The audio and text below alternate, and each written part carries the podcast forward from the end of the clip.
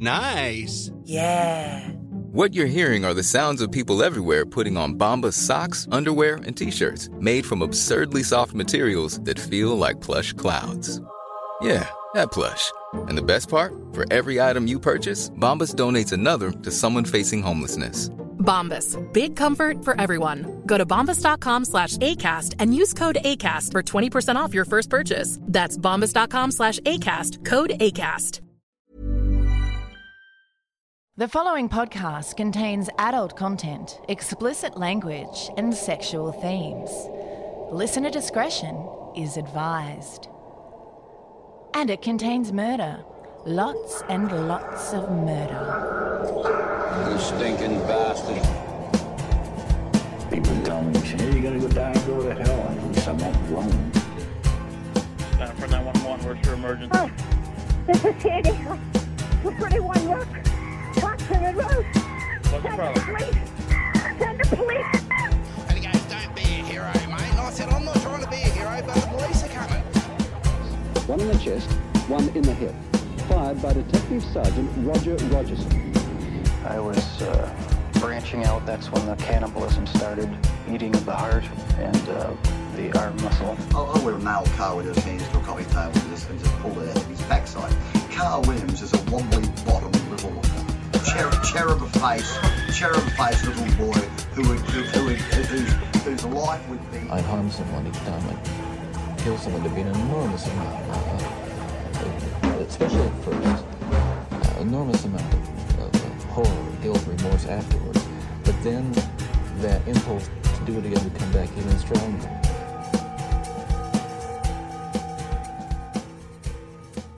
Patricia Walsh and Marianne Wysocki went to Cape Cod for a weekend getaway on January 24th, 1969.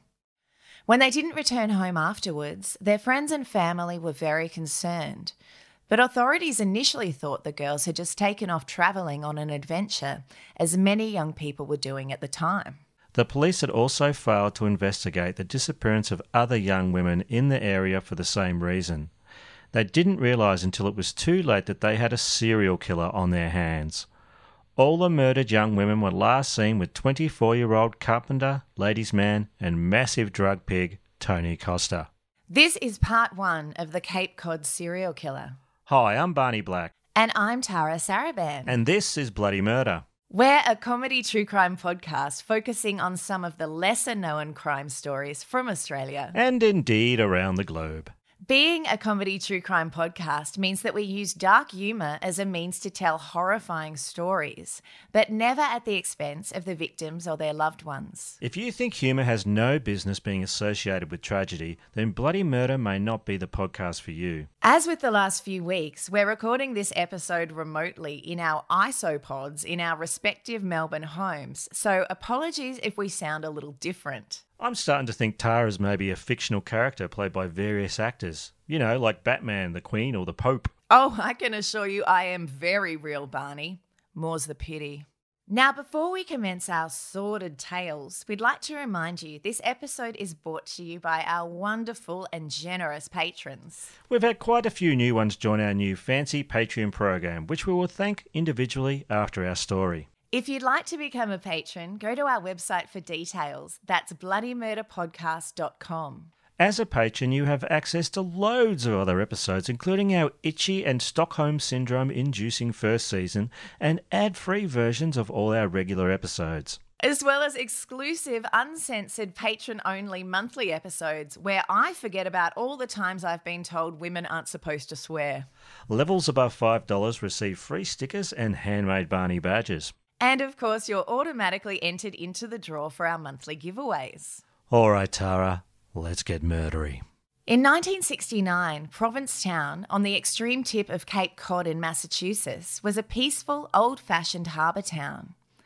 During the summer, it was overrun by tourists and had a busy carnival atmosphere.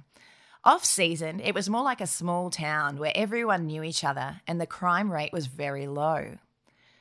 In the late 1960s, this scenic seaside area became very popular with people leading alternative lifestyles. You mean it was infested with hippies and freaks? Yes, I do, Barney.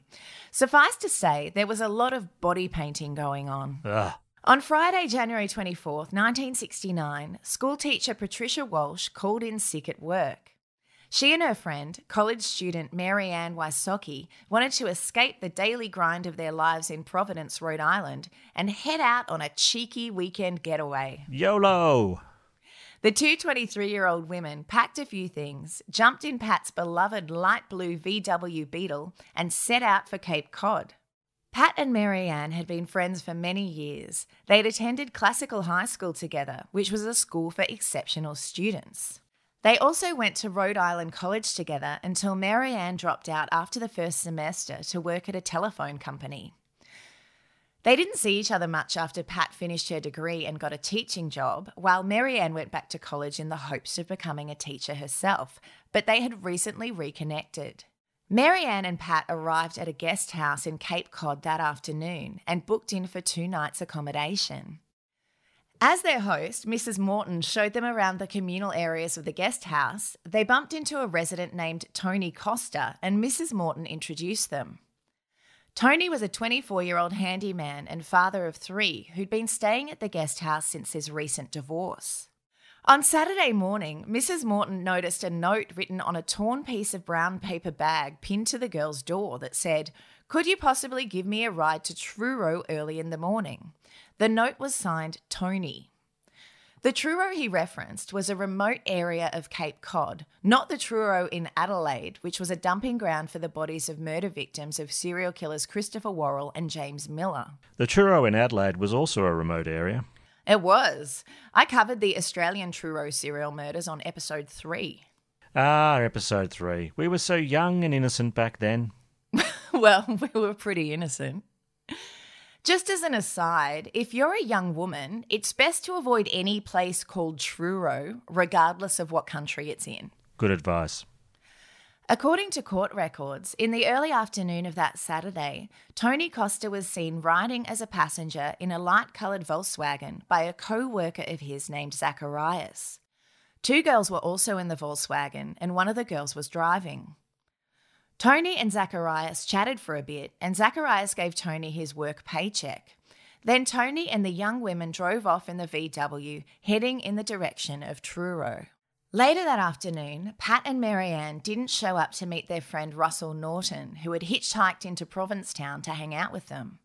Pat's VW was seen later that day, parked on a dirt road near the old, overgrown, creepy as fuck Truro Cemetery, which was a fair way out of town. The next day, Mrs. Morton found a note pinned to the door of the girls' room at the guest house. It said, We are checking out. Thank you for your many kindnesses and was signed Marianne and Pat. This note was also written on a torn piece of brown paper bag, like the note Tony had left for the girls the previous morning.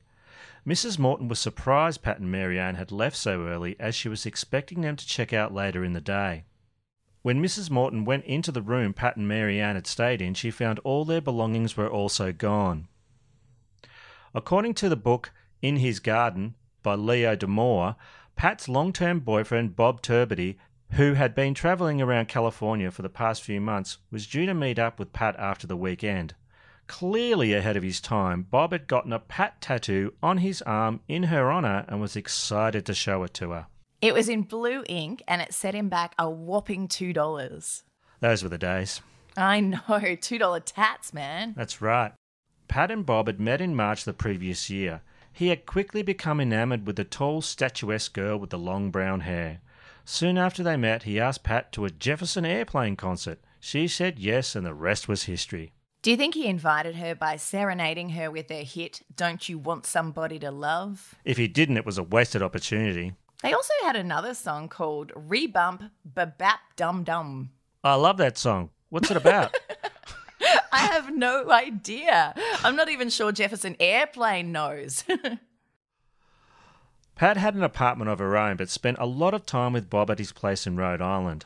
The two planned on getting married and having a family together. Some teachers don't seem to like kids much, but Pat loved them.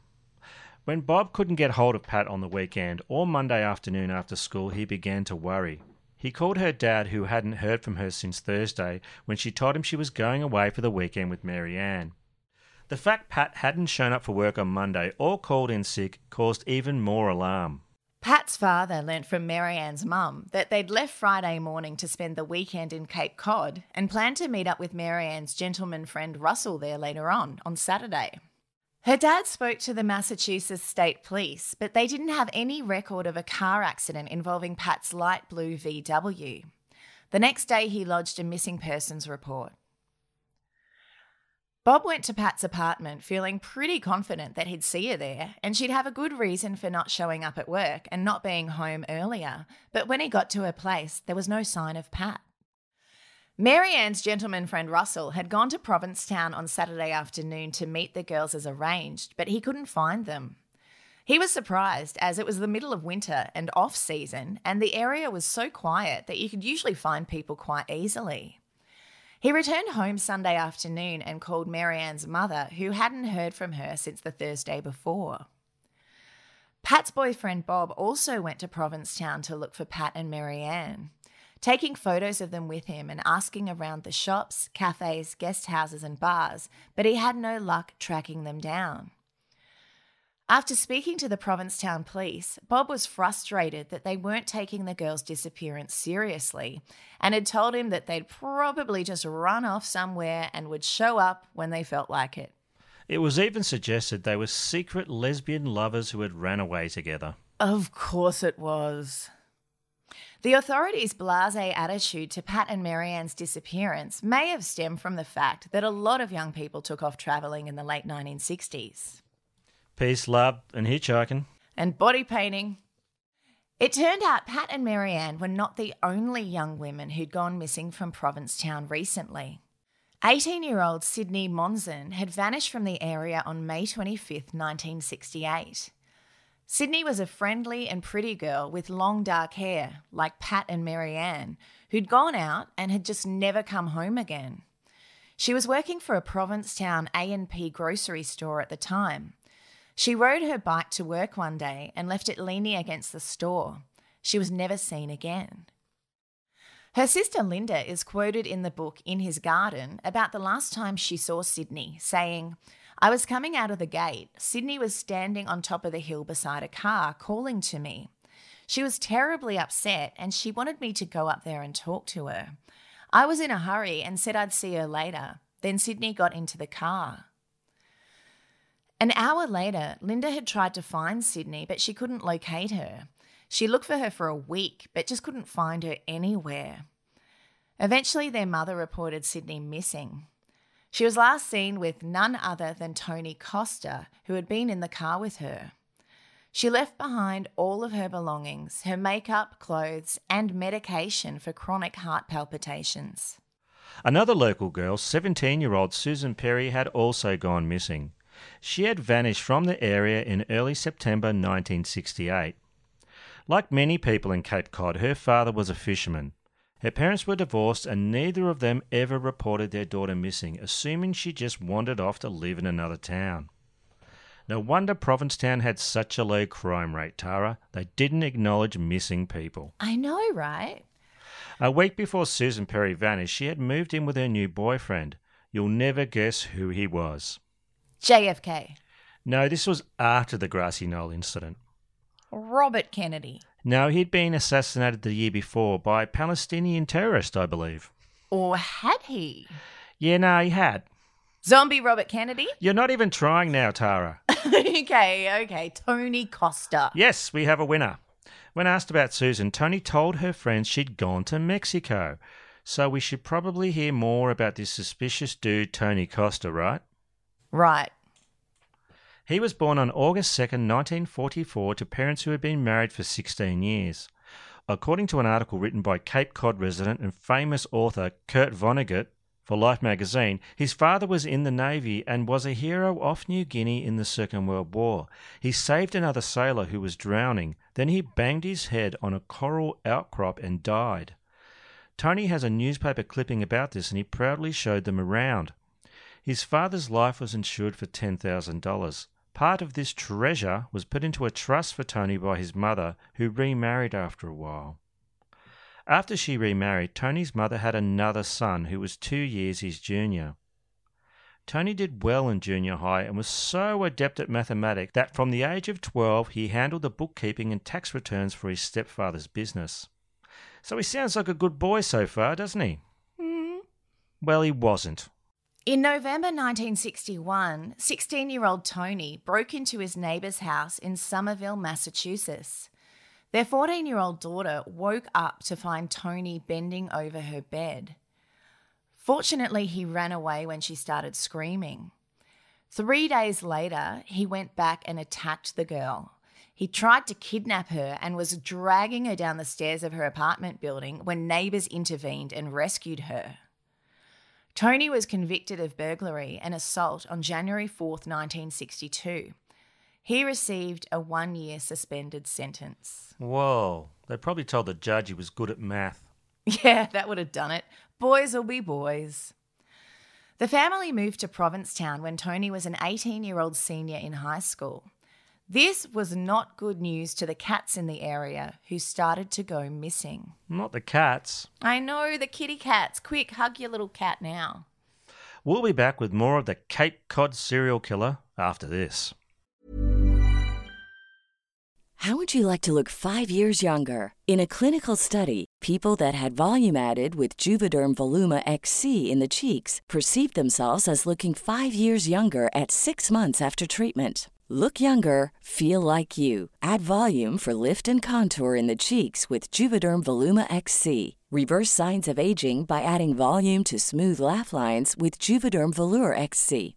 For important safety information and to find a licensed specialist, visit juvederm.com. That's J U V E D E R M.com. Not for people with severe allergic reactions, allergies to lidocaine, or the proteins used in Juvederm. Common side effects include injection site redness, swelling, pain, tenderness, firmness, lumps, bumps, bruising, discoloration, or itching. There's a risk of unintentional injection into a blood vessel, which can cause vision abnormalities, blindness, stroke, temporary scabs, or scarring. Talk to a licensed specialist to find out if it's right for you.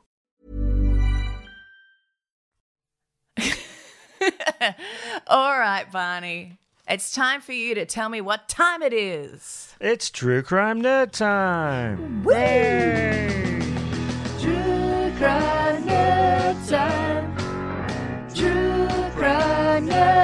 time. True crime nerd time. I love true crime. True Crime Nerd Time is an opportunity for you, our listeners, to give us your recommendations for anything true crime related. It can be a book, movie, TV series, graphic novel, song, or just about anything that has scratched your true crime itch. Are you itchy, Tara? You can record your voice. I like that I can give you the finger I got a rude finger right in the face. It was like about this big. That's because you have such a big monitor. You can record you can record your voice, just do it on your phone, we'll play it, or write it and we'll read it out. And we have one here from Penny Souza. And she writes, Hello Tara and Barney. I'm writing to suggest Murder in Matheny, the April Holly story, a book by Monty Sands. In 1988, 11 year old April Holly was raped and murdered in her home in Matheny Tracks, a small community outside the Tulare city limits. She was a sweet, innocent girl who suffered unimaginable horrors at the hands of a monster. I went to school with her older sister, and my younger sister was in April's class. I can still see the house where the crime occurred from my front porch. Hey baby, keep kicking against the pricks, Penny. Well, thanks, Penny. I actually found this written by the author about the book. In 1992, while working for the Tulare County Probation Department, assigned to the county courthouse, I first ran across copies of transcripts of taped interviews with a murder suspect accused of murdering an 11 year old girl. The case involved rape, sodomy, and brutal damage to the victim. The transcripts were captivating.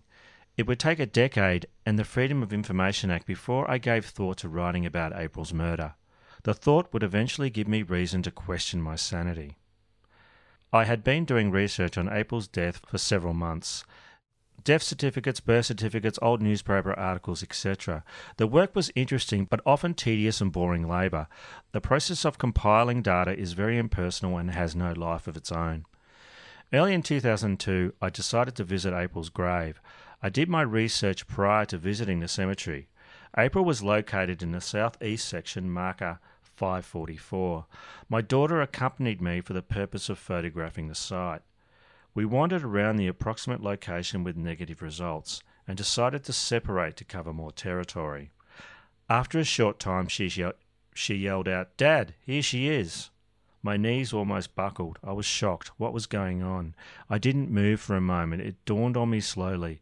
April was no longer just an interesting story set in black and white print. April was a person who had walked this earth. The steps I took towards the marker were small and staggered. I looked down at the small marker bearing her name, pinched in tightly between two other headstones. April Holly, April 24th, 1977 to December 3rd, 1988. You cannot etch in stone, here lies a young child taken early in her life by someone who decided she did not need to live any longer. As I was getting ready to leave the cemetery, a couple of thoughts crossed my mind as I glanced down at the headstone one last time. On one side lay an uncle almost unknown to her, the other side a complete unknown. April would be forever alone. The second thought was to resolve to tell her story to the best of my ability. Hmm, that's interesting, isn't it? Yeah, How, yeah. how, how these things affect the people that write write about them. Oh well, they would have to spend so much time um, studying all the documents and you know everything about the case that you're living and breathing it. Yeah. Yeah, that's right. I mean, we, the longest we spend is a few weeks on, on, a, on a story, and uh, it gets into your head. And, so, and sometimes I'm just glad to see the back of it. I'm often glad to see the back of it, especially sexual status. Yeah, the Van Krevel story. The Van Krevels, I was glad to see the back of them. Ah, me too. But I still wonder if Belinda's going to like put out a two thousand dollar contract on us. yeah, and a hatchback. yeah, menthol smelling hatchback. Well, thank you, Penny, for bringing that to our attention. That book is Murder in Matheny, the April Holly story by Monty Sands, the details of which will be in the show notes. Now, if you'd like to submit to True Crime Nerd Time, you probably want to rethink your life choices. but, uh, but yeah, visit our website, bloodymurderpodcast.com, for instructions on how to contribute. If you're looking for something different, Murder Mile covers the untold, unsolved, and long forgotten murders in London's West End. It's researched using the original police investigation files, it's presented as a dramatisation, and it focuses on the victims' lives in an honest, detailed, and sympathetic way. Murder Mile is about life, not lunatics. So if you love true crime stories about real murders by regular people in everyday places, then Murder Mile is just for you. Murder Mile was nominated one of the best British true crime podcasts of 2018. So if you love things a little bit different, try Murder Mile. So, uh, 2020, huh? Yep. Not exactly what we were hoping it would be, is it? Not exactly, no. Is everything going on in life and the way this year's panning out interfering with your happiness? It's a solid yes from me. Is something stopping you from achieving your goals? Are you lonely in isolation, possibly missing your friends or family? Or perhaps all of this is just making the other stuff you have to deal with even harder. We're both big believers in therapy, and there's no better time than now to take care of your mental health. BetterHelp is there for you. BetterHelp will assess your needs and match you with your own licensed professional therapist that suits you. You can connect in a safe and private online environment. And you can start communicating in under 24 hours. It's professional counselling that produces real results, not self help. You can send a message to your counsellor at any time. You'll get timely and thoughtful responses, plus, you can schedule weekly video or phone sessions. All without having to sit in a germy, uncomfortable waiting room. Yuck! BetterHelp is committed to facilitating great therapeutic matches so they make it easy and free to change counsellors if needed. It's more affordable than traditional offline counselling, and financial aid is available. And it's a service you can access worldwide. You'll be communicating with licensed professional counsellors who have a broad range of expertise and specialise in areas such as depression, stress, anxiety, relationships, and family conflicts. What about planking? Um, well, I know that they have a specialist that, that um, specializes in owling, and there's another one who can give you tips on taxidermy. But planking, I will need to actually send an email to find out about planking. Well, regardless, anything you share is confidential. It's convenient, professional, and very affordable. If you want to start living a happier life, connect with BetterHelp. And as a Bloody Murder listener, you'll get 10% off your first month by visiting BetterHelp. That's betterhelp.com forward slash bloody murder. Join over 800,000 people taking charge of their mental health. Simply fill out a questionnaire to help them access your needs and get matched with a counsellor you'll love. And if you don't believe us, check out the dozens of positive testimonials on their website. So visit betterhelp.com forward slash bloody murder. So that's betterhelp.com forward slash bloody murder. And now, more of the Cape Cod serial killer. According to the TV show Born to Kill, Tony Costa was always considered a washashore. In other words, not a native of the area. Yeah, Cape Cod was the kind of place at the time where you had to be born there to be considered a native.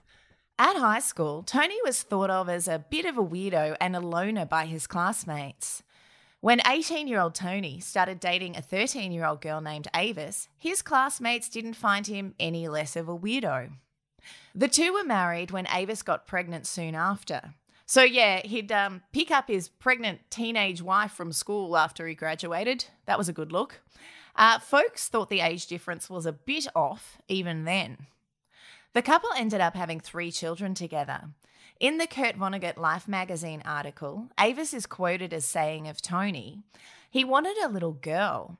He was a little disappointed when the first child was a boy. When the second was a boy, he was really depressed. But when Nicole was born, he was overjoyed. He adores Nicole. Probably wanted to date her. In the research we did, Tony Costa was always described as being very handsome, as serial killers often seem to be. Yeah, apparently Ted Bundy is super hot. I know, right? Fuck off. Tony was six foot tall. He wore glasses, had thick dark hair, a mustache, and sideburns. He kind of looked like if John Lennon and Ringo Starr had a baby with Dustin Hoffman. Oh, my loins! His, his nose looked like a bowling ball in a sock. Really? I wouldn't have said that personally. You know, you you know we're going to get emails about that from people whose noses actually do look like a bowling ball in a sock. Andy loved wearing turtlenecks. Oh my god, that was a red flag right there, wasn't it? He also loved taxidermy. He bragged to others about how good he was at gutting and stuffing dead animals. At night, he'd roam the streets picking up roadkill, and if he didn't find any, he'd just kill some critters himself. I remember wanting to be a taxidermist and a magician and a ventriloquist. My father was so disappointed in me. it's lucky he didn't live to see you become a podcaster. Oh. Too far? As if all the things we've mentioned about Tony weren't enough already, he was also an aspiring poet who considered himself to be an intellectual. According to friends, he was very argumentative as well and just had to have the last word, which made him not too popular with people his own age. But kids younger than him saw him as some kind of legend, and young girls thought he was deep and dreamy. Tony was king of the kids. He pretty much exclusively hung out with people younger than himself. He had a secret marijuana patch, which he grew near the creepy as fuck cemetery out in Truro, which never failed to impress them. He was also a massive drug pig who loved tripping, smoking weed, and taking pills. He also dug shooting speed and would sign off letters to friends There's no hope without dope. Oh, shine on, you crazy diamond. In order to get himself as much hope as he could handle, on May 17, 1968, Tony burglarized a local doctor's office, stealing syringes and drugs valued at around $5,000. He stashed the drugs along with some weapons near his weed patch, where he buried them for safekeeping. Although authorities were convinced it was Tony who had broken into the doctor's office, they didn't have enough evidence to prove it, and he was never convicted of the crime. Tony worked on and off as a handyman. An ex employer of his said that sometimes he'd come to his job, work two to three hours, and then take off for a few days. Uh, other times he'd start the day off working well, then slow down, start laughing and talking to himself, and just making really dumb mistakes. Sounds like our podcasting. It does actually, it's particularly the uh, first year or two. so the drugs he was taking were not performance enhancing. Quite the opposite. Tony loved the young ladies, and the young ladies at the time thought it was cool that he had his own weed patch. He'd often ask girls in the area to go out to Truro with him to see it. Hey, baby, want to see my wacky tobacco patch? I have no interest in your weed patch. Be gone, Garfunkel. That's probably exactly how he seduced his teenage wife, Avis. The book In His Garden by Leo Damour describes Avis as a tall girl with limp, stringy hair. Her face was pinched and pallid with hollows like scars under high cheekbones, a face from which all the juices of youth seemed to have dried up. it's not very complimentary. it's not, not very nice at all. Avis later told police about Tony's kinks. His favourite way to make sweet, sweet love was to do it to an unresponsive girl, so he'd try to suffocate Avis until she passed out before doing the deed. Avis said, Once or twice he held a plastic bag over my face so I couldn't breathe. I'd get to the point where I'd start to fight for air and I'd rip it off and he'd get really mad. He also liked to play sexy time while either he or Avis hung from the ceiling. It sounded complicated and unpleasant. Avis was a mostly willing participant in his sex games, though she clearly found them exhausting and unfulfilling. She said their marriage started off well, tailed off towards the end, and the less said about the middle, the better. no, she didn't. well, she she actually said Tony changed after he started on drugs. I think he's a schizophrenic because when he got mad, really mad, and showed any kind of violence, he was like a different person but he got over it fast. Then he wouldn't admit that he'd ever been sore. If Tony thought he was right in an argument and someone disagreed, he'd flip. He never admitted he was ever wrong about anything. I can see why he'd have to marry someone who was in their early teens. Yeah, it didn't work out. By August 1968, Avis and Tony were divorced. So he's kinky and he's kooky, mysterious and spooky. But if you'd asked the kids in Provincetown at the time if he was altogether ooky, they would have said no. He had lots of teenage friends who considered him super groovy and a real cool cat. hey, all you cool cats and kittens. hey, baby. This is another excerpt from Kurt Vonnegut's Life magazine article. My 19 year old daughter Edith knows Tony Costa. She met him during a crazy summer she spent on her own in Provincetown. Knew him well enough to receive and decline an invitation he evidently extended to many girls, Come and see my marijuana patch. Hey, baby. Hey, baby. If Tony really is a murderer, it is a surprise to Edith. She never suspected it. She later said, If Tony is a murderer, then anybody could be a murderer. The Encyclopedia of Modern Serial Killers by Michael Newton noted that on the 25th of September 1968, Tony Costa was picked up for failure to pay child support and held in custody until November 8th. To reduce his sentence, he narked on drug dealers in the area. Yeah, he didn't need drug dealers anymore because he'd just nicked the five grand worth of drugs from the doctor's office. One of the drug dealers he dobbed in was a guy named Javon Utter, who was going to be bringing a large shipment of drugs to Tony's ex wife Avis's house. The cops pulled Jay over heading into town. When they took apart his VW, because he drives one too, they found drugs in the wheel covers and under the back seats. It was one of the biggest busts in the area's history and got Tony set free almost six months before he was due to be released. Soon after he got out, Tony left town, as he regularly did, and started hanging out with a young woman named Christine Gallant in New York. She was 19 years old and worked as a library assistant at Columbia University. On the weekend of November 23rd, while Tony was in New York, Christine was found dead in her apartment. She drowned in the bath after an overdose of barbiturates. Police at the time dismissed her death as a suicide. Now, getting back to Pat and Marianne, On Wednesday, January 29th, which is a few days after their disappearance, Tony asked a service station owner what he would charge to paint the Volkswagen some exotic colour. Persimmon, perhaps? I think he's more of a framboise man. Maybe jacaranda. Maybe. On Sunday, February 2nd, a witness saw Pat Walsh's light blue Volkswagen parked about 30 feet inside a wooded area in Truro. That day, Tony asked two friends to go to Boston with him. He told them that he had a car parked out in Truro that they could travel there in.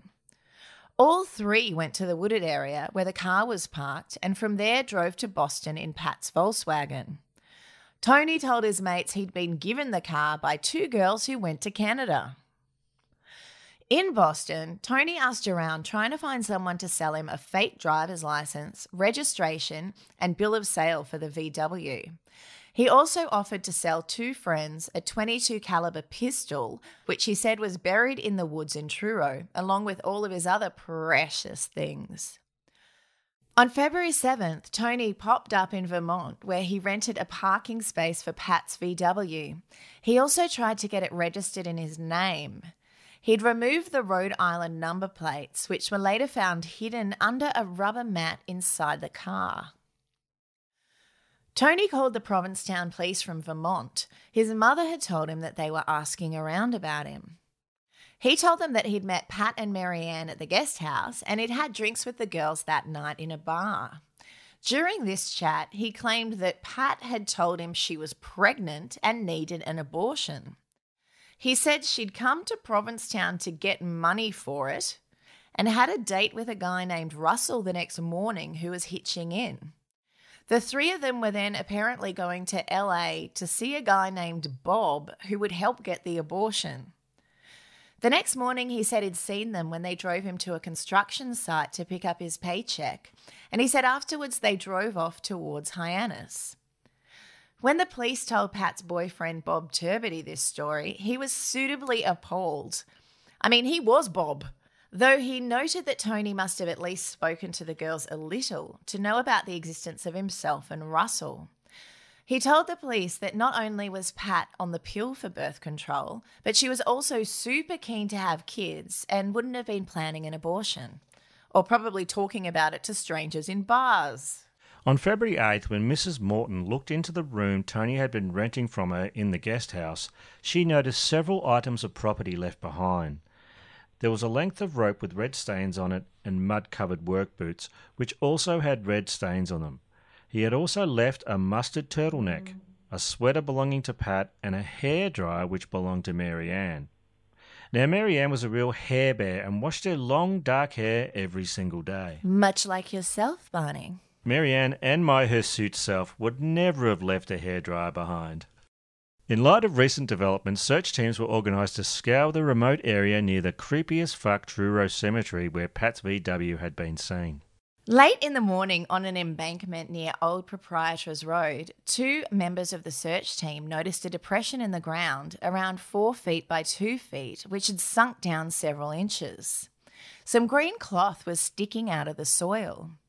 Using a pick to break through the frost to get to the sandy soil, they pulled on the cloth. When they'd shaken the soil off, they realised they were holding a cloth army duffel bag. Then the smell hit them. It was a sweet smell of death and decay. Digging further, choking on the stench, police discovered the body of a white female cut into eight pieces. Tune in next week to hear the shocking conclusion of the Cape Cod serial killer. I can't wait. Tell me now. Oh, I can't. It would go forever and people would press pause. No, Barney, you'll have to wait till next week. Fine. I have but one question. Yes, Barney? What is Aussie As? Aussie As are tales of criminal stupidity and bloody legends with a quintessentially Australian flavour. Would you like to hear one? Yes, I would. So thanks to Devon for bringing this one to my attention. When electrician Greg Hamill went to bed last Sunday night, he wasn't expecting to end up the star of his own action movie, but that's exactly what happened. Hamo posted the CCTV footage of a ballsy theft at his home in Cairns to Facebook, and it quickly went viral. His post reads So, my house was broken into last night while I was asleep again. Again, what makes Hamo's place so attractive to burglars? Well, probably his collection of priceless Fabergé eggs. I know I have a few. Maybe he has a big vault of gold, jewels, and money he dives into, like Scrooge McDuck. Maybe. Uh, the post continues They tried to steal my car, so I went for a ride. So at 2:21 a.m., two thieves were filmed entering Hamo's house through his front door and stealing his car keys. Hamo told the TV show Sunrise, Oh, I was in bed and I heard the roller door lifting up. So I jumped straight out of bed, sprinted down the hallway, and jumped onto the ute. The footage shows Hamo, clad only in his boxers, in all his freshly woken up action hero glory, leaping onto the back of his white ute as the ute coveting thieves sped out of his driveway. Hamo said, I was thinking, I'm going to get you. You're not going to take my ute. As soon as they started speeding really quickly and trying to throw me out of the car, I started getting scared, eh? I had to lay down at one point as the ute was going so fucking fast. Oh, the joyride lasted about 20 minutes and they probably hit speeds of 200 kilometres an hour with me in the back. So that's like 120 miles an hour. That's some uh, crazy cr- Vin Diesel driving. It's pretty quick. Oh, it was a pretty heated discussion while they drove crazily around the suburbs, he posted. They kept telling me to jump, and I kept trying to break the window. They pulled over a couple of times where one tried to stab me and I had to kick him away. Then they'd take off again, swerving and trying to throw me. Between yelling at them, kneeing and punching the driver's side window, dodging them trying to stab me, and throwing stuff, we came to an agreement where they'd ditch the car and bolt, and none of us would get hurt. Regretting their life choices for trying to steal from Action Man, the thieves eventually abandoned the ute in Menora and were later arrested. So the failed ute stealers are men aged 19 and 20 who are both from Townsville in far north Queensland. They'd been on quite a crime spree recently and appeared in the Cairns Magistrates Court charged with a total of 37 charges between them. Whoa. So yeah, don't fuck with a tradie's ute if you know what's good for you.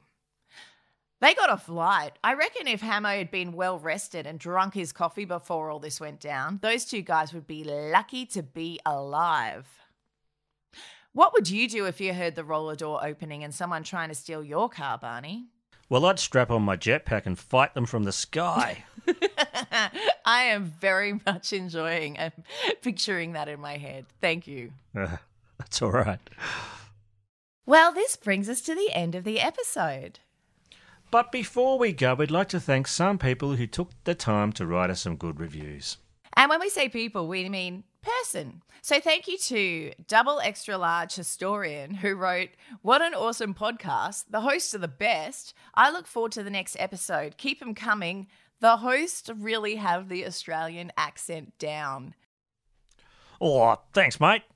Well, thanks, Cobber. I know. I, I generally, uh, I generally just communicate with a series of clicks and wiggles, but um, but yeah, I think Australian is our best accent that we do. We'd also like to thank our Facebook moderating team. We love our patrons, Tara, and in an attempt to show them how much we do, we're holding monthly giveaways. This month we have a special prize. So thanks to Studio, we're giving away some Fem Studio wireless earbuds. Those Scandinavian geniuses at Studio have done it again. With its wireless design and minimalistic charging case, FEM is the perfect match for any podcasting adventure. They are splash, rain, sweat proof. Um, You could probably cry in them. you can cry in them, and they hold about and they hold twenty hours of playtime, six hours in a single charge. They're tears of joy, by the way. Oh, they're tears of joy! Yeah, they're Hooray! tears of joy. FEM also introduces a four microphone system and new touch controls for an enhanced sound quality experience. It also features the latest Bluetooth 5.0 technology, compatible with iOS and Android, and up to 10 meters of range. 10 whole meters! What's that in feet? I don't know. Perfect for listening to murder stories with. Murder stories, murder stories, murder stories. Murder stories. For Bloody Murder listeners, Studio are offering free worldwide shipping and 15% off with the code BloodyMurder15 at checkout. So if you'd like to take advantage of that offer, visit studio.com for details. For a chance to win a pair of the fabulous Studio FM wireless earbuds, be a Bloody Murder patron at a level above $5. It's quite easy. now, we've had a bunch of new bloody legends join our Patreon program. So thank you to Tammy Church, Crystal Eggerling, Chelsea Galash, Charles Hyatt, John Miles, and Karen Hodges, and she just upped her pledge, so thank you very much, Karen, and the rest of you. and the rest of you, all of you indeed. If you would like to support us, visit our website, or if you just want to buy us a drink, because that's my thirsty voice, there's a PayPal donate button there too. I've been Barney Black, And I've been Tara Saraban. and this is Bloody Murder.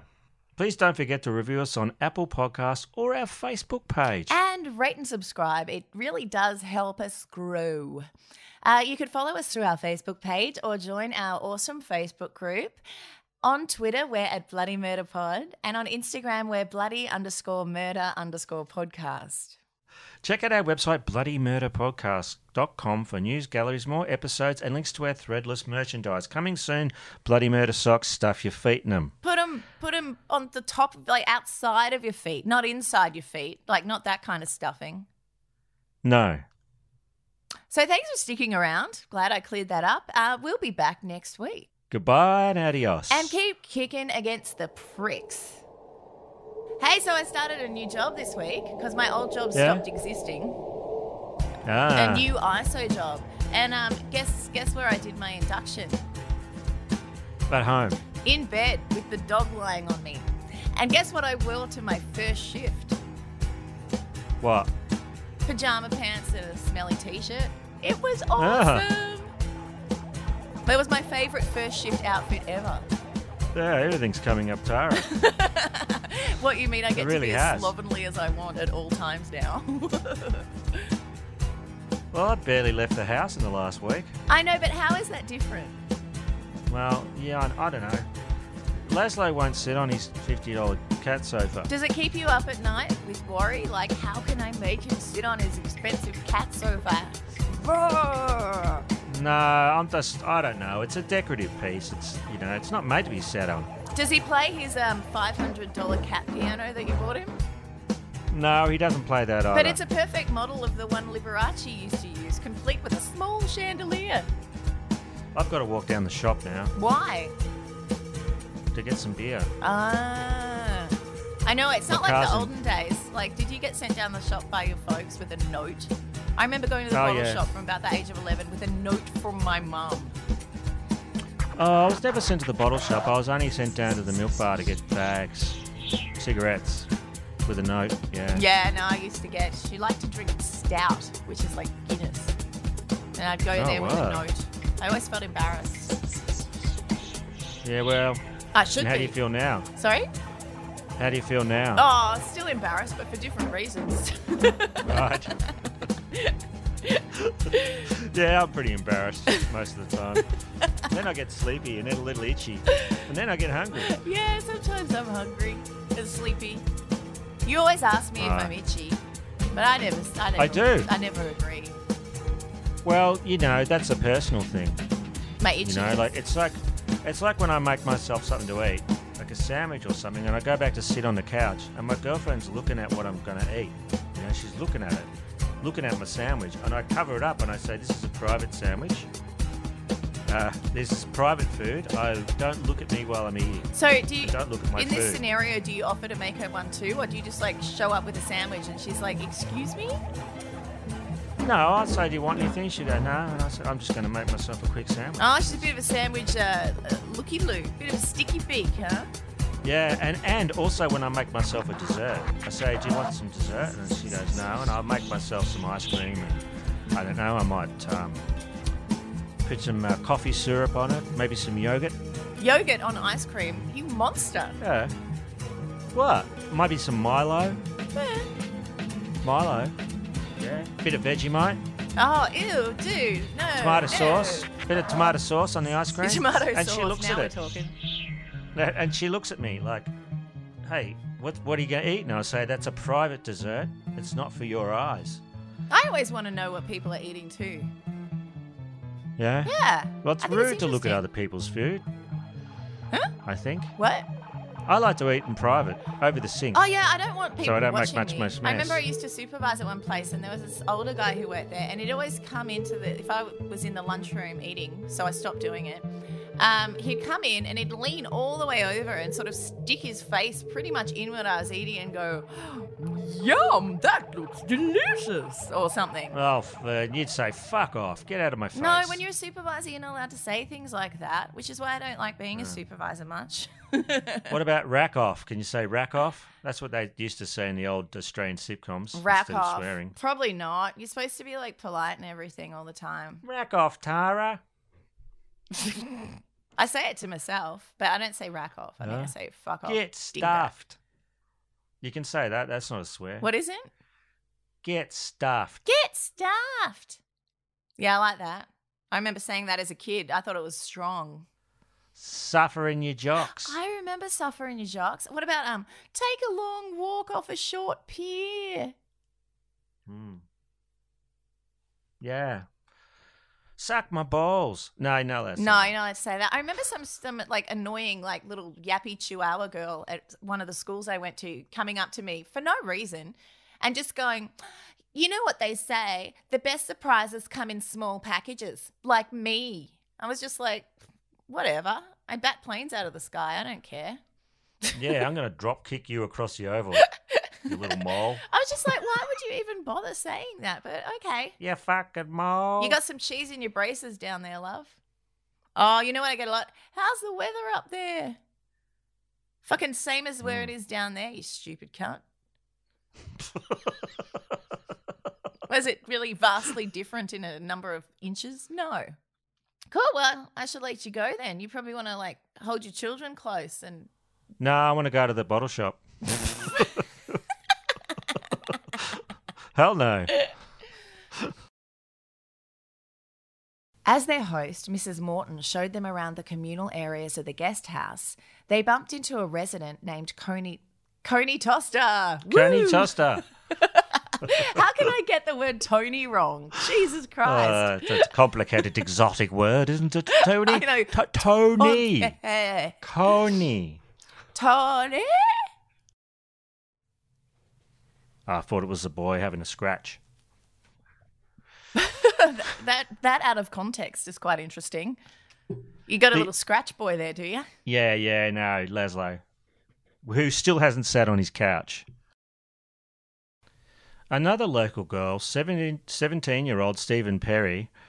Stephen Perry. I could have been gone knowing how I made you feel.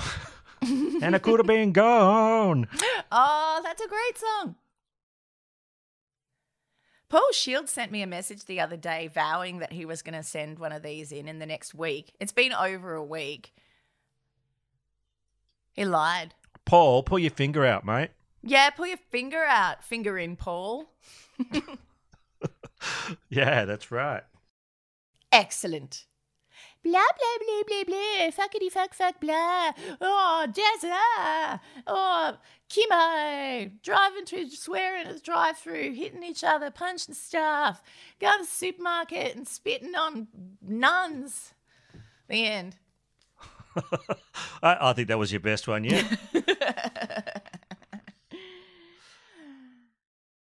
Um, I did like a tongue click, so I should probably do it without the tongue click because the tongue click was probably a bad idea. or put more tongue clicks in. no, no, twin, twin. Should have been gone, knowing how I made you feel, and it should have been gone. After all your words of fear.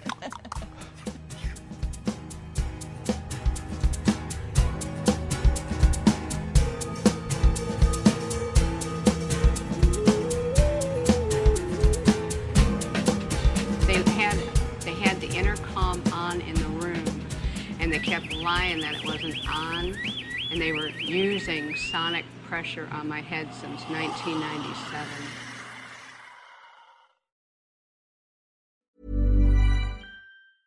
Planning for your next trip?